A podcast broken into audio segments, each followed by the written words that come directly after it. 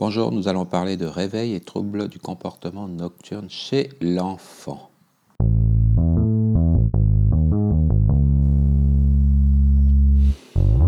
Alors, donc, je vais énumérer quelques symptômes, quelques pathologies pouvant expliquer des troubles du comportement nocturne chez l'enfant avec réveil. Donc, euh, le médecin va penser d'emblée à une euh, épilepsie. Donc, euh, il faut y penser simplement. Il peut s'agir de crise généralisée ou de crise partielle. pour cela, il y a des antécédents parfois familiaux ou un contexte. Est-ce que le patient est déjà atteint d'une épilepsie? Voilà, donc il faut penser à l'épilepsie. Autrement, les autres euh, causes euh, euh, qui peuvent induire des troubles du comportement nocturne chez l'enfant, on a l'énurésie. Donc là, il faut un interrogatoire, hein, bien sûr, des parents, rechercher une notion de perte d'urine. Autrement, on a des troubles en lien avec la transition veille-sommeil. On parle de rythmie d'endormissement. Concrètement, ce sont des enfants qui, euh, parlent, qui ont des mouvements euh, de la tête et du corps euh, avant de s'endormir. C'est un, trouble particulier sans conséquence a priori. On a les myoclonies d'endormissement. Donc, ce sont des secousses brutales entraînant parfois le réveil avec des hallucinations associées fréquemment.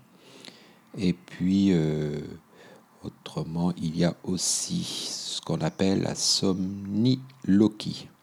Dans ce cas, le patient a des troubles euh, élaborés, mais ne se réveille pas. Il n'y a pas de mouvements anormaux. Voilà, c'était les troubles de la transition veille-sommeil. Autrement, on a des troubles de l'éveil. Euh, c'est un éveil confusionnel en début de nuit euh, avec un début dit progressif. Euh, l'enfant euh, pleure, est agité, repousse ses proches à des grognements. Voilà. C'est un éveil confusionnel en lien avec donc ces troubles du comportement nocturne chez l'enfant. On a les terreurs nocturnes. c'est en fait une espèce de, cauchemar, des terreurs nocturnes, nocturnes. On a également le somnambulisme, ça se voit surtout en début de nuit, avec euh, des déambulations et une activité motrice. Euh, l'enfant est calme et a une amnésie de l'épisode du, réveil, donc euh, le somnambulisme. On a les cauchemars, donc les cauchemars arrivent dans le dernier tiers de la nuit L'enfant est éveillé, orienté, il pleure, il est angoissé et reconnaît ses proches. Voilà, donc euh, ça c'est les causes de l'éveil.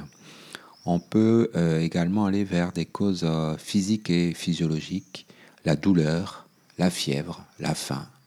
Donc l'enfant se réveille en pleurs et est agité. Autre cause, des causes psychologiques, c'est les signes de maltraitance, l'autisme ou la dépression. Une dépression peut euh, se retrouver chez les enfants. Il hein. faut, y penser. Euh, le suicide chez les enfants existe.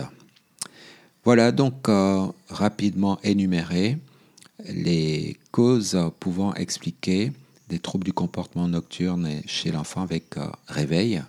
On a parlé donc de dépression, d'autisme, de maltraitance, de faim, de douleur, de fièvre, de cauchemar, somnambulisme, terreur nocturne, des éveils confusionnels, l'énurésie et l'épilepsie.